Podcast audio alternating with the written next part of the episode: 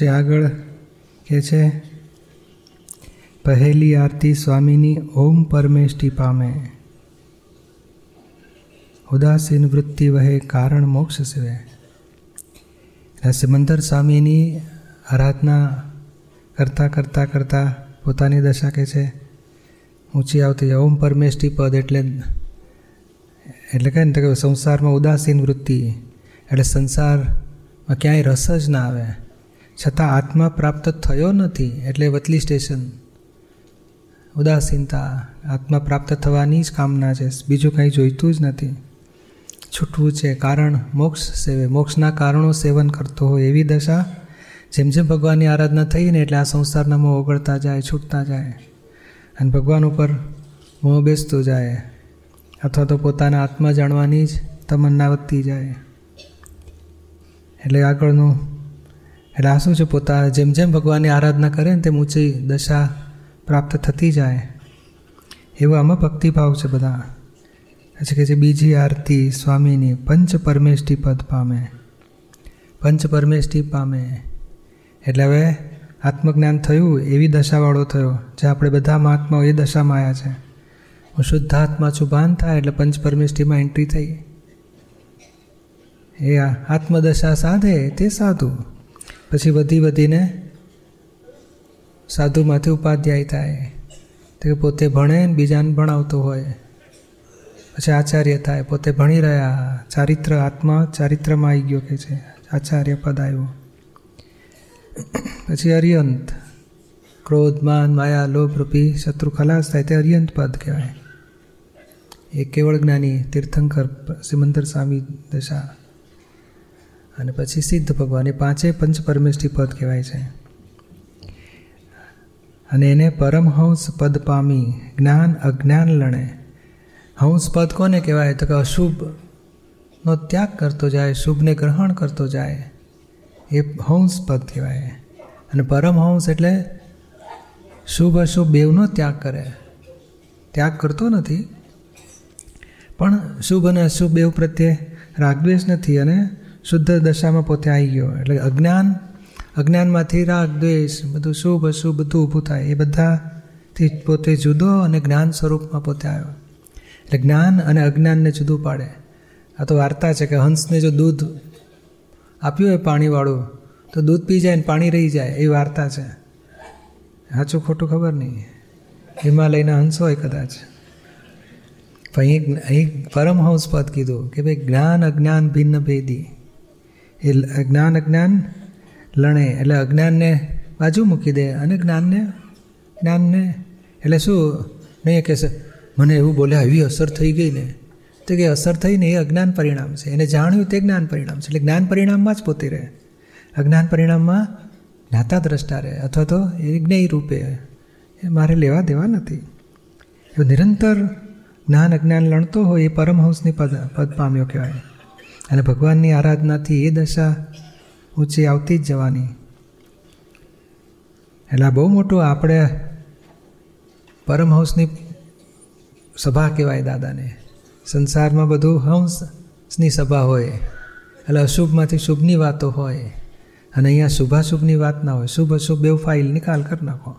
શુદ્ધમાં કેવી રીતે આગળ વધવું? શુદ્ધમાં કેવી રીતે રહેવું? શુદ્ધ સ્વરૂપે જગતને કેવી રીતે જોવું?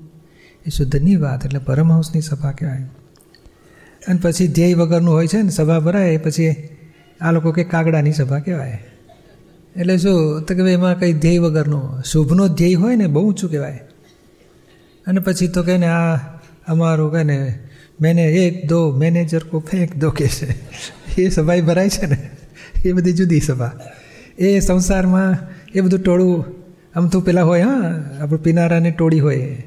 કે અમારો સત્સંગ બેસવાનો છે આજે. અરે? એ સંઘ હોય, પણ સત્સંગ બોલે, સત ના કહેવાય ને? કુસંગ જ કહેવાય. એ ટોળું હોય, બારવટિયા લૂંટનારા એ ટોળું ભેગું થાય, એ બધી સભા ખરી, પણ એમાં શુભનું સાર ના મળે કશું એ શુભ હોય ને તો બહુ જ એને શુભ સંઘ કહેવાય છે. અને આ સત્સંગ કે સત એટલે અવિનાશી આત્માનો સંઘ. અને એ પરમહંસનું પદ આપણને આ પ્રાપ્ત થઈ જાય દાદાની કૃપાથી. પણ આ કે છે, ભગવાનની આરતી, ભજના કરતાં કરતાં ભગવાન જોડે તદ્રુપ થતો જાય, તો અંદરની દશા ઊંચી આવતી જાય કે છે. પછી ત્રીજી આરતી, સ્વામીની ગણધર પદ પામે. એટલે આ તો ભક્તિભાવ છે આની પાછળ. અને નિરાશ્રિત બંધન છૂટે ઇન્સિક્યુરિટી ગઈ હવે, કાયમની. આ બધાને ઇન્સિક્યુરિટી આમ નિશ્ચયથી જતી રહે છે, પણ વ્યવહારમાં પેલું પડઘા પડ્યા કરે છે. પણ આ આરતીનું ફળ શું તો કે ભગવાનનો આશ્રિત થયો. નિરાશ્રિત બંધન છૂટે આશ્રિત જ્ઞાની થયે. દાદાના આશ્રિત થયા ને એટલે હવે આ મારું શું થશે એ ભાગ જતો રહે છે. હવે આપણે, આપણને નથી હોતું, પણ આ બુદ્ધિ અહંકાર થોડું કચકચ કરી મૂકે ડિસ્ચાર્જમાં. એ તો ખરેખર દાદા મળ્યા, દાદા માથે છે, દાદાની આજ્ઞા પાડીએ છીએ. એટલે દાદાને આશરે આવ્યા કહેવાય. એટલે એ નિરાશ્રિત પદ છૂટ્યું. નિરાશ્રિત પદ કોને કહેવાય? એક મનુષ્ય એકલા નિરાશ્રિત કહેવાય. મારું શું થશે? કંઈક વિઘ્ન આવ્યું મોટું એટલે મારું શું થશે ઊભું થાય નમ નિરાશ્રિત પદ તો દાદા છે ને, સ્વામી માથે છે ને, દાદા નિરૂમા છે ને કે દાદામાં શક્તિ આપો. એમ કરીને દાડા ખેંચી પાડે છે. એટલે મહાત્માઓને આ પાછલા ડિસ્ચાર્જ પરિણામ પેલું મન કચકચ કરે કે બુદ્ધિ કચકચ કરે એવું થોડું બને. બાકી પોતાને નિરાશ્રિત પદ છૂટ્યું. કારણ અનંત અવતારથી નિરાશ્રિત પદ નહોતું છૂટ્યું. એટલે આ એ પદ છૂટે છે આપણું. હવે ગણધર પદ એટલે શું? ગણધર તો બહુ ઊંચી દશા છે, જેમ આ આ બધા સાધુ બધા ગણ કહેવાય, ગણ અને ગણના ધર એટલે એના અધિપતિ હોય. એ ગણધર, તે ભગવાન મહાવીરને અગિયાર ગણધર હતા અને એ પછી ગણધરમાં એ પાછા ગણધરપતિ હોય. તે ગૌતમ સ્વામી ગણધરોના પતિ એટલે ગણધરપતિ કહેવાય. તો કે આ ભગવાનની આરાધનાથી ઊંચી દશા આવતી જશે બધી, ગણધર પદ સુધી પહોંચી શકે. પછી ચોથી આરતી સ્વામીની તીર્થંકર ભાવી, સ્વામી સત્તા દાદા કને ભરત કલ્યાણ કરે. એટલે કે દાદા રિપ્રેઝેન્ટેટિવ જેવા કહેવાય. મહાવિદ્ય ક્ષેત્રે સિબંદર સ્વામી છે, એમનું જ એમના વતી અને રિપ્રેઝેન્ટેટિવ પોતે કામ કરી રહ્યા છે. અને અને આ ભગવાનની આરતી એવી છે, ના, બેને વાત કરી, તો કે છે કે દાદાએ જ કહ્યું છે, અને આમ શાસ્ત્રમાંય કહ્યું છે કે એક જીવને સંસાર માર્ગમાંથી વાળી મોક્ષ માર્ગે ચડાવે તેને તીર્થંકર ગોત્ર બાંધી શકે, બાંધાય એમ. પંદર ભેદે કારણો બતાડે છે કે આ રીતે તીર્થંકરનું બીજ ગોત્ર બંધાય.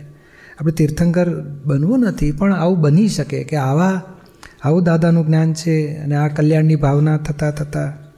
અને દાદાની એવી સત્તા છે.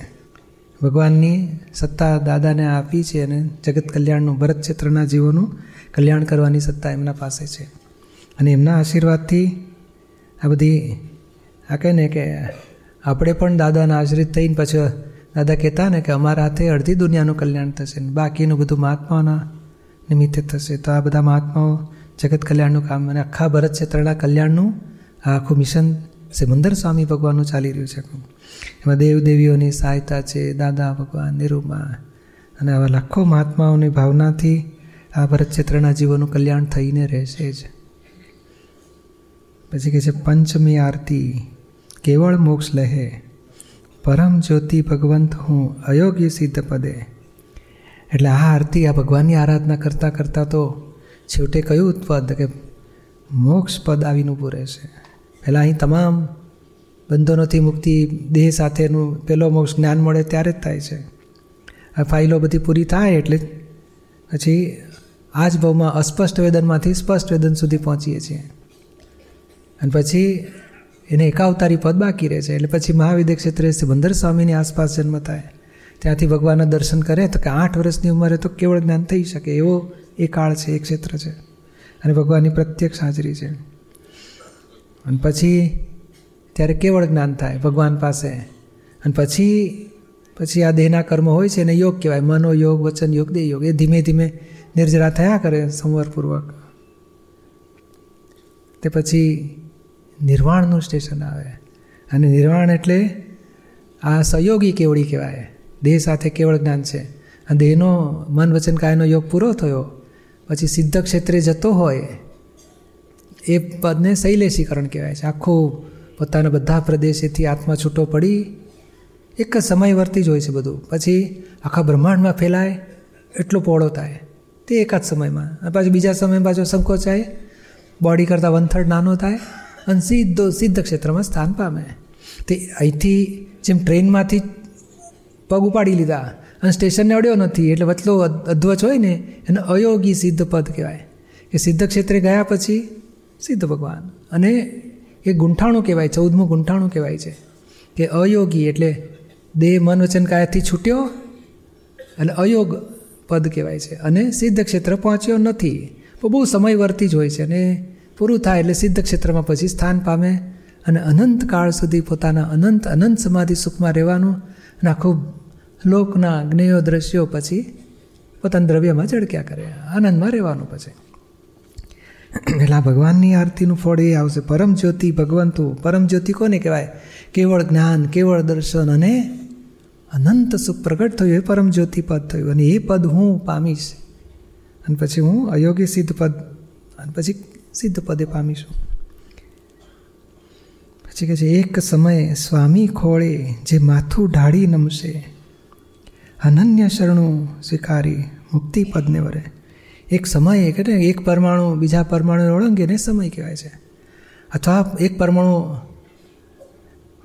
એક ક્ષેત્ર પ્રદેશ છોડીને બીજા પ્રદેશમાં આવ્યો તો ઓછામાં ઓછો કાળ, નાનામાં નાનો ઇન્ડિવિઝ્યુઅલ ફ્રેક્શન ઓફ ટાઈમ એ સમય કહેવાય. તો એટલું પણ જો ભગવાનને દિલથી નમસ્કાર કર્યા, માથું ઢાળી નમ્યો ભગવાનના ચરણોમાં. તો એવું દિલથી, હા, તો એ કહે છે એનો ઉદ્ધાર થઈ જવાનો. અનન્ય શરણો કે હવે ભગવાન, અને પછી આગળ વધે કે મારે હવે આ જગતમાં કોઈની આધાર નહીં. ભગવાન અનન્ય અન અન્ય.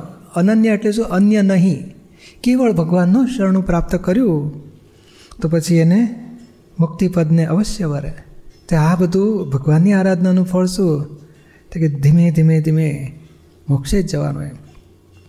એટલે આ પોતાની દશા ઊંચી આવતી આવતી આવતી આવતી આવતી સિદ્ધ પદે સુધી ભગવાનની આરાધનાથી થશે જ. અને આપણે એ જ ભાવના કરીએ છીએ એટલે રોજ અમથું હે સિમંદર સ્વામી, મને આપનું અનન્ય શરણું આપો. નિરંતર મને તમારું અનન્ય શરણું પ્રાપ્ત હો.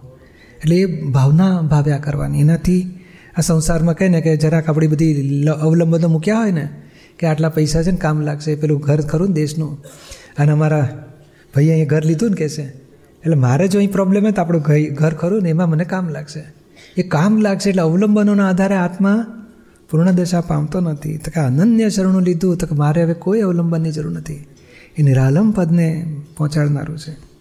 આ ભાવના છે, એ બીજ નાખો તો ફળ આવશે ને ફળ પછી ખરેખર એ જ્ઞાનથી જેમ જેમ આત્માનો અનુભવ વધતો જાય અને આ સંસારી રિલેટિવનું અવલંબન છૂટતું જાય. એ પછી એનું પરિણામ આવીને પૂરે પણ આ ભાવના છે આપણી કે અનન્ય શરણું ભગવાનનું જ મારે સ્વીકારવું છે. અને હવે આ સંસારમાં શુદ્ધાત્મા અનુભવ સિવાય કાંઈ જોઈતું નથી. અને ભગવાન મને તમારું અનન્ય શરણું આપો. મારો આવતો ભાવ તમારા શરણમાં લેજો. મને મોક્ષ સિવાય આ જગતની કોઈ વિનાશી ચીજ જોઈતી નથી. બસ એ ભાવના, આ બધી આરાધના કરતાં કરતાં આપણી એ દશા આવીને પીરે છે સંસારે અનંતકાળથી મુક્તિ થઈ જ નથી. ત્યાં પહેલી મુક્તિ અહીંયા થાય છે જ્ઞાન થતાની સાથે અને હવે આ બધી ભક્તિ આરાધના કરતાં કરતાં છેલ્લી મુક્તિ આવીને ઊભી રહેશે અત્યંતિક મોક્ષ. તમારો આવી ગયો ને? પરમ અયોગ્ય સિદ્ધ પદે અનન્ય શરણું. સતીશબેન પતી ગયું ને? આવી ગયું ને? આ બહુ મોટું છે, અનન્ય શરણું. કારણ જગત નિરાશ્રિત કહેવાય છે. અશરણ કહેવાય છે. કારણ જેના શરણ લે છે ને એ જ પોતે નિરાશ્રિત હોય છે. આપણે વાઈફના આધારે હું છું વાઈફ કે ધણીના આધારે હું છું, છોકરા કહેશે મા બાપને આધારે છું. મા બાપ પોતે જ પોતાના આશ્રિત નથી. પોતે પોતાના એટલે આત્માના આશ્રિત કે કોઈ જ્ઞાનીને આશ્રિત નથી. એટલે આખું જગત અશરણ જ કહેવાય. અને એમાં આપણને આ તીર્થંકર ભગવાનનું શરણું મળી ગયું. એટલે અનન્ય શરણું કહેવાય. એનો ફળ મોક્ષ આવીને પૂરે. ચાલો તો આપણે શું કહેવું છે? ભાઈ ગણધર પદ જે છે ને, તો એ જેમ તીર્થંકર ભગવાન તોને જોઈને ભાવિ તીર્થંકર ભગવાન થાય એ રીતના ગણધર પદ કેવી રીતના પ્રાપ્ત થાય? એ બધું થઈ જાય, કારણ આ બધું, એ જ્યારે ભગવાનની દેશના થાય ને, પછી આ ગોઠવાતું જાય. સાધુ, શ્રાવક, સાધુ, સાધ્વી, શ્રાવક, શ્રાવિકા બધું ગોઠવાતું જાય. પછી ધીમે ધીમે ગણધર એમાંથી થતા પછી ભગવાન જ બધું આશીર્વાદ આપે કે અને એ થઈ જાય એની મેળે જ બધું, ભગવાનના નિમિત્તથી એ ગણધર પદ પછી એ બધું ગણ મોટો થાય એટલે પછી ગણધર થાય એમાંથી. પછી આ લૌકિકમાં બધું હોય, એ ક્રિયા બધી કરે છે તો હવે ભગવાનની હાજરી નથી એટલે પછી બધા ટ્રસ્ટી મંડળ અને બધા સંતો, બધા સાધુઓ ભેગા મળીને કહે છે, હવે અમને ઉપાધ્યાય બનાવો. અમને આચાર્ય બનાવો, હવે સૂરી બનાવો. બધું ગોઠવે છે બધું. એ બધું બરાબર છે, એ કરેક્ટ છે, પણ વ્યવહારિક રીતે છે. અને ભગવાનને આ તો પ્રત્યક્ષ ભગવાન, એમની દશા પ્રમાણે એનું સ્થાપન કરે પછી કે આ જગત કલ્યાણનું ચંદનબાળા જેવા નહીં, આખું એટલી બહેનોના કલ્યાણનું ઉદ્ધારકનું કામ કરી શક્યા. અને મોક્ષે જઈ શક્યા. એટલે ભગવાનની કૃપાથી પછી બધું પ્રાપ્તિ થઈ જાય પદો બધા. અને એમાં પદમાં પોતે ના હોય એ તો એક વ્યવહાર છે. પોતે તો આત્મામાં જ રહેતા હોય. અને ઉદાસીન વૃત્તિની આપણે જે વાત હતી ને, એમાં શ્રીમદ રાજચંદ્રજીને જ્યારે જાતિ સ્મરણ જ્ઞાન થાય છે ત્યાંથી કરીને જે વચ્ચેની જેમની દશા આત્મદશા પ્રાપ્ત થવાની એને આપણે કહી શકીએ? કે ઉદાસીન વૃત્તિ જબરજસ્ત ઉદાસીન વૃત્તિ. અને પછી એનું ફળ શું આવ્યું? તો બાવીસ ત્રેવીસ વર્ષે એમને સહાયક સંકેત થઈ ગયું. પછી અનુભવ થઈ ગયો આત્માનો. અનુભવ લક્ષ પ્રતિથી ચાલુ થઈ ગયા. સહાયક સંકેત. પછી કયું ખરું લોકોને? તો કે ના માન્યો લોકો. તો ભાઈ અમને સંકેત છે એવું માનજો ને? તો એ લોકો વવાણીઓ નવાણીઓ કે છે કંઈક. તે બધું જાત જાતનું બોલ્યા એટલે પછી અંતરાય પડી ગયા. તો આ બે જ માણસ બોલી શકે. ગાંઠ તો ગાંડો કે છે, મને થયું છે. કાં તો ડાયો કે. ટેસ્ટ કરી જો ગાંડા છે તો હોય નહીં. માટે ડાયા, તો ડાયા પુરુષો જોખમદારી વરે નહીં, હોય તો જ બોલે. એટલે ખરેખર તો પણ જગતને કહીને કે એ ચૂકી ગયા, હાજરીમાં ચૂકી ગયા. ચાર જણા પામી ગયા હતા. પણ હવે આ દાદાએ પછી ખોળી કાઢ્યું કે લોકો ચૂકી ના જાય એવો કંઈક રસ્તો હોવો જોઈએ. તો છેવટે એવો જડ્યો એમને. સિમંદર સ્વામી ભગવાનના આશીર્વાદ કહો કે દેવદેવીઓ બધા ભેગા મળીને એવો રસ્તો જગતને આપ્યો કે ચૂકી ના જાય લોકો અને મોક્ષનું કામ થાય આ વિજ્ઞાન પામીને મોક્ષ પ્રાપ્તિ કરી શકશે. એટલે હવે આ અંતરાય તૂટ્યા જગતના. લાખો માણસો બોલે છે ને પાછા, હે દાદા જગ કલ્યાણ કરો. સૌ જીવો મોક્ષ જ્ઞાન પામો. દુનિયાના અંતરાયો તૂટો સ્વામી સૌને શરણે લો એ લાખો માણસો રોજ બોલે છે, પ્રાર્થના દિલથી કરે છે. એ લોકોના અંતરાય તૂટે છે ને ક્યાં ક્યાંથી લોકો જ્ઞાન પામવા આવી જાય છે. સરસ થશે, જગતનું કલ્યાણનું કામ જબરજસ્ત પીડી થઈ રહ્યું છે. આપણે અહંકાર નહીં કરવાનો. અમે મોટા બીજા છોટા. એમાં જ બધું ખુવાર થઈ જાય છે. બધી પડતીની દશા ત્યાંથી શરૂ થાય છે. ઊંચા માન્યા એટલે કુદરત પછી પછાડશે. અહંકારને માર માર માર કરશે. એ તો ઊંચા એની મળે ચડી જ રહ્યા છે. આત્મા સ્વભાવથી જ ઉડતો કે ઉપર લઈ જ જશે ઊંચી દશામાં.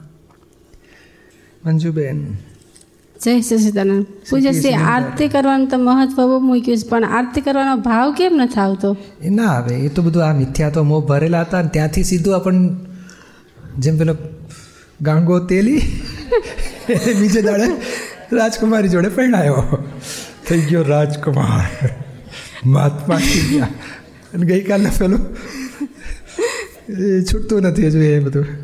એવું જ છે એટલે હવે આપણે શું છે કે આપણે પ્રકૃતિને સરળ આમાં અહંકારની આડાઈઓ બધી તોડવી હોય કેવી રીતે તૂટે? બધા કરે ને કે ચાલો આરતી કરવાની તો આપણે કરવાની. એમને ભાવ તૂટી જશે. ભાવ આવે બધા મહાત્મા તમે વિધિ કરતી ને? એ બધાને ભાવ આવે છે ને? આ બધું કાલે કેટલા બધાને ભાવ આવી ગયો? હો આવા ભગવાન. આવી આરાધના કરીએ છીએ આમની ભક્તિ કરીએ છીએ. ઓ આવું કલ્યાણ થઈ જશે. ધન્ય ધન્ય થઈ ગયા બધા. ફાઇલ વન ને વિધિ કરી દે. એ આવશે ધીમે ધીમે બધું. અને આપણે શું કરવાનું ખબર છે? મને ભાવ આવતો નથી એ પેલું મન બોલે છે. ત્યારે આપણે મને તો ભગવાનની ભક્તિમાં ખૂબ ભાવ આવે છે. ભગવાનની ભક્તિમાં મને આખો દાડો ભાવ જ આવે છે. ભગવાનની ભક્તિ કેટલી વાર કર્યા કરું મને કંઈ હજુ બસ એમ થાય નિરંતર કર્યા જ કરું. એ મન કરતાં ઊંધું બોલો તમે થઈ જશો તેવા. હા. તો તો મનરૂપ જ થઈ જાય. અને પછી કહે છે મારો ભાવ આવતો નથી. બાબલા ઉપર બહુ બાબાના બાબા ઉપર તો એટલો બધો ભાવ આવે છે. એ મને આવે. તમારે કહેવાનું બાબાના બાબા ઉપર જે ભાવ આવે ને એ તો વિનાશી ભાવ છે. ભગવાન વિનાશી અવિનાશી પર એવું બધું બોલ બોલ કરવાનું છું અને તમે એમ કીધું કે આત્માની વેલ્યુ સમજાય તો આ સંસારની વેલ્યુ છૂટે પણ જ્ઞાનીની વેલ્યુ સમજાણી જ્ઞાન લીધું આત્માની વેલ્યુ કેમ નથી સમજાતી? એ કારણ શું છે કે આ બધું આ દૂધપાક સરસ આપ્યો પણ જીવ ઉપર ઉલ ના ઉતાર્યો તો મીઠો લાગે? સવારના પરમાં ઉલ ઉતારી નાખે એમ તો ચોખ્ખું સ્વાદ આવે ને કે છે. તો આ ઓલું ઉતારીએ પણ આ ઉતરી નથી ને. એટલે બધું હજુ મીઠું લાગે સંસાર. એમને આત્માની વેલ્યુ જ નથી સમજાતી. દવ જેવો સંસાર મીઠો લાગે છે. ના જ્ઞાનીની વેલ્યુ તો બહુ સમજાણે છે. બસ તો એ સમજ્યા જ કે આત્મા સમજે. જ્ઞાન એટલે આત્મા આત્મા એટલે જ્ઞાન. નહીં જ્ઞાની જ પ્રત્યે ઓહો રે આત્મા જ્ઞાની એ આત્મા આપણો જ આત્મા એટલે બધું એક જ ખાનામાં જશે. હા. બરાબર છે હા સરસ. આટલું ભક્તિ થઈ તોય બહુ થઈ ગયું. પણ આપણે શું છે ભક્તિની ઘેલછામાં જતા રહીએ છીએ આ એમ ભક્તિમાં એ ભક્તિ હોય ને તો સારું કહેવાય. ભક્તિ તરફથી જ્ઞાન તરફ જવું જોઈએ. ભક્તિ તરફથી નહીં પેલો દારૂડિયો માણસ હોય ને ઇન્ડિયા હારી ગઈ. અરે રે ઇન્ડિયા હારી ગઈ. બાટલી પી નાખો ઇન્ડિયા હારી ગઈ ઇન્ડિયા હારી ગઈ. એટલે એની ભક્તિ શેમાં થાય તો પીવાની જ. ઇન્ડિયા જીતી. અરે મજા આવી ગઈ. તોય બાટલી જ પીએ. એટલે આ ભક્તિવાળો માણસ એ બાટલી તરફ જ જતો રહે. આજે મને દીપકભાઈ સ્વપ્ન આજે ફર્સ્ટ ક્લાસ હે ફૂડકોર્ટમાં જઈશ એટલી સંભાર ખાઈશ. એટલે સંભાર ખાવા માટે જો તો કદી મજા આવી ગઈ. આજ તો દીપકભાઈને દર્શન થઈ ગયા સપના એટલે એ ભક્તિ પછી છે ને વૃત્તિઓ ખાવા પીવાનું ઊંઘવામાં જ જતી રહે. રવિવારે જ્ઞાન વિધિ હતી ને તો ફાઇલ બંને એવું જ થયું. તમારું નિધિધ્યાસન કરતા કરતા આંખ ખુલ્લી રાખીને જ્ઞાન વિધિ કરે. એકદમ મૂંઝારો આવે આંખ બંધ કરે. તો દાદા જ્ઞાન વિધિ કરતા હતા અને તમે એ સમયે ક્યાં જતા રહ્યા હતા? અને તમે પછી મને કેટલી વાર દેખાણું કે દીપકભાઈ દાદા ખુરશી પર બેઠા છે વિધિ કરે. દીપકભાઈ ક્યાં સમય સમયે જતા બધું બહુ પૂછવાનું નહીં છું. બિઝનેસ સિક્રેટ કહેવાય એટલે એ વસ્તુ એમ જ રહે કે આપણે આત્માને જાણ્યું કે જ્ઞાનીની જ પકડવાસ. એવું અંદર એ બરોબર છે. પણ હા ભક્તિ ઘેલછામ જતું રહેવું નથી. ભક્તિમાંથી જ્ઞાન તરફ જવું છે. પણ ભક્તિમાં એને બહુ આનંદ લાગે છે. એટલો બધો આનંદ રહેશે ને કે બીજું કઈ સાંભળતો જ નથી સંસાર ના પછી શું કરે? આજે ફસલા શીરો બનાવો ને ભજીયા બનાવો બસ. આપણે આજે એવો હવે રસ નથી લાગતો પૂજ્યશ્રી. એટલું સારું એમ થાય કે આમાં શું ખાવાનું? નકું જીવાત જ છે. એ બધું બહુ એવું નહીં કહેવાનું. શું? ફર્સ્ટ ક્લાસ ઘરવાળાને ખવડાવવાનું. આમ અંદર અરુચ છે આવ્યા કરે ના, એવું ખાવાનું. સુખ છે જ નહીં. ના બીજામાં પાછું સુખ લાગતું છે એટલે આપણે સંભાવે નિકાલ કરવાનું છું અને બહુ ત્યારે બોલવું અંદર જો આમાં દેહને ખવડાવવાનું શું? દેહનું કામ આપણે નહીં કરવાનું? આપણું કામ દેહને નહીં કરવાનું. દેહ ખાય તો કારણ તમે શાંતિથી જમી લો. ભાવતું ઓછું ખાજો ના ભાવતું ખાવાની છૂટ છે તમને. અથવા જે ભાવતું ખાવું તો ખાજો બીજું ઓછું કરીને ખાજો પ્લસ માઇનસ કરીને. પણ અંદર ખાને શું કરવાનું? આહારી આહાર કરે છે. એના રાગદ્વેષ નથી કરવા. અને નિરાહારી એ જાણવાનું છે એ જાણવાનું આપણે શું? આપણે યોગ્ય રીતે જ્ઞાનમાં આગળ વધવું છે. હવે ઠોકા ઠોકાય ને કે બસ ખાવાનું મને ભાવતું જ નથી. અરે આવું તો હવે ચાર દાડા એવું હોય ને પાંચમે દાડા ઠોકા ઠોકાઈ નાખે. એવું જ થાય. એટલે પછી આપણે ખોટી રીતે નહીં જવાનું. હવે આત્મજ્ઞાનમાં આગળ વધે એમ કૃપા કરો ક્યાં બસ અને હરિયંત ભગવાનની આરતીથી શું પ્રાપ્ત થાય? તો આ દશા ના કીધું? હે ઉદાસીન વૃત્તિ પછી ધીમે ધીમે પંચ પરમેષ્ઠી પદ પછી ગણધર પદ પછી તીર્થંક ભાવિ તીર્થંકર પદ સુધી પહોંચી શકે અને પછી અયોગી સિદ્ધ પદે સુધી પહોંચી શકે. એ ભગવાનની આરતીનું ફળ નિર્વાણ થઈને મોક્ષ સુધી જવા દાદા એકવાર એવું બોલ્યા હતા ને કે એક વાણીથી તમે એક જીવને આત્મજ્ઞાન બાજુ વાળો તો તમને તીર્થંકર વત્ર બંધાય. તો આપણા મહાત્મા તો આખો દી હાથ ધંધો કરતા હોય છે. હા એટલે હવે પણ આમાં પાછું તીર્થંકર પત્ર બાંધી એવી એની લિંક મળી જવી જોઈએ. પણ હવે મળશે નહીં. એના એની કહે ને કે આપણને તીર્થંકર પાસે જવા મળશે અને ત્યાંથી મોક્ષે જવા મળશે. એટલું તો બહુ થઈ ગયું. પણ આવું છે આ ભગવાનની આ શ્રેણીક રાજા હતા ને ભગવાનના દર્શન કર્યા ને તમે તીર્થંકર ગોત્ર બંધ થઈ ગયો. એટલે આવું છે ભગવાનની હાજરી ભગવાનની આરાધના ભગવાનના દર્શનનું બહુ મોટું બંધાઈ શકે એવું હોય છે એટલે એ આપણે મૂક્યો પડ્યો નિરૂમાય. એટલે આપણે તીર્થંકર ગોત્ર બાંધવું નથી પણ કે બંધાઈ ગયું હોય તો કૃપા કરીને ધોઈ દેજો. ના ના એ બાંધવાની ના બાંધવાની વાત જ ના બોલશો. હા મત તો એક તો આપણે શુદ્ધાત્મા થયા બહુ થઈ ગયું.